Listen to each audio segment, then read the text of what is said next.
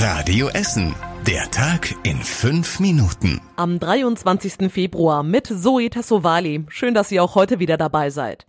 Ja, bis die offenen Fragen nach dem Feuer im Westviertel geklärt sind, wird es wohl noch Wochen oder sogar Monate dauern. Die Essener Polizei hat sich zur Ermittlung der Brandursache Unterstützung vom LKA und von Sachverständigen geholt. Anne Schweizer hat die Details dazu. Erst gestern Abend konnten die Brandermittler zum ersten Mal selbst ins Gebäude, allerdings bisher nur in die äußeren Randbereiche. Alles andere wäre zu gefährlich, heißt es. Das Gebäude ist einsturzgefährdet und muss abgerissen werden. Für die tiefer liegenden Gebäudeteile soll deshalb nochmal der Roboterhund mit der Kamera eingesetzt werden. Vorher wird die Funkverbindung nochmal verstärkt, damit der Roboter tiefer ins Gebäude rein kann. Sonst darf aktuell niemand rein.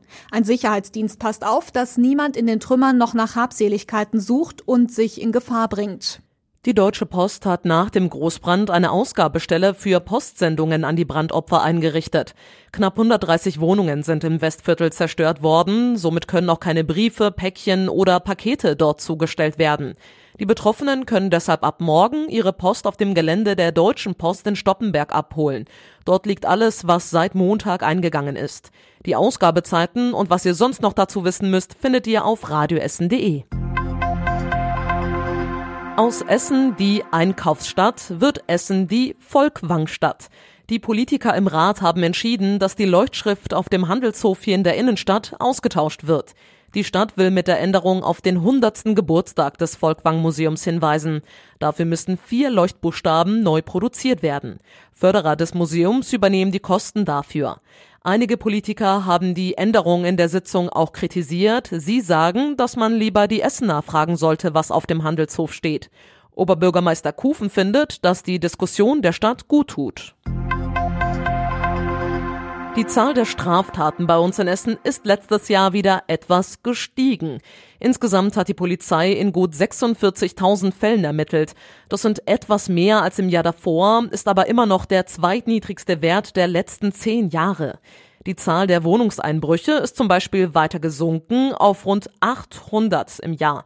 Mehr als die Hälfte davon ist allerdings gescheitert, sagt die Polizei. Das liegt vor allem daran, dass Türen und Fenster immer besser gesichert sind.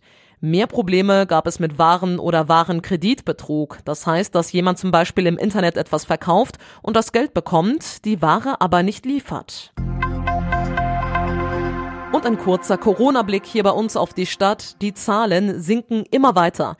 Die Inzidenz liegt heute bei knapp 840. Vor zwei Wochen lag sie noch bei 1840.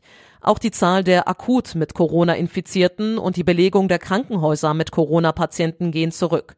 Die genauen Zahlen findet ihr wie immer in unserem Artikel auf radioessen.de. Die Polizei warnt aktuell vor einem falschen Wasserwerker in Katernberg. Der Mann hat schon bei einer älteren Frau an der Tür geklingelt. Er sagte, dass er bei den Stadtwerken arbeitet und die Wasserleitung kontrollieren muss. Die Frau sollte dafür ins Badezimmer gehen und beobachten, ob sich das Wasser aus dem Duschkopf verfärbt.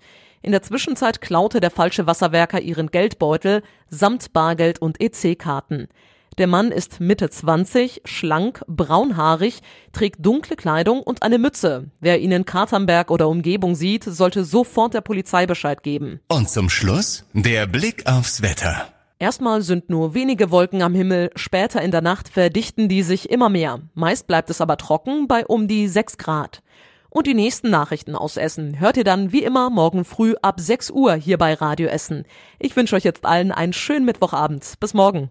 Das war der Tag in fünf Minuten. Diesen und alle weiteren Radio Essen Podcasts findet ihr auf radioessen.de und überall da, wo es Podcasts gibt.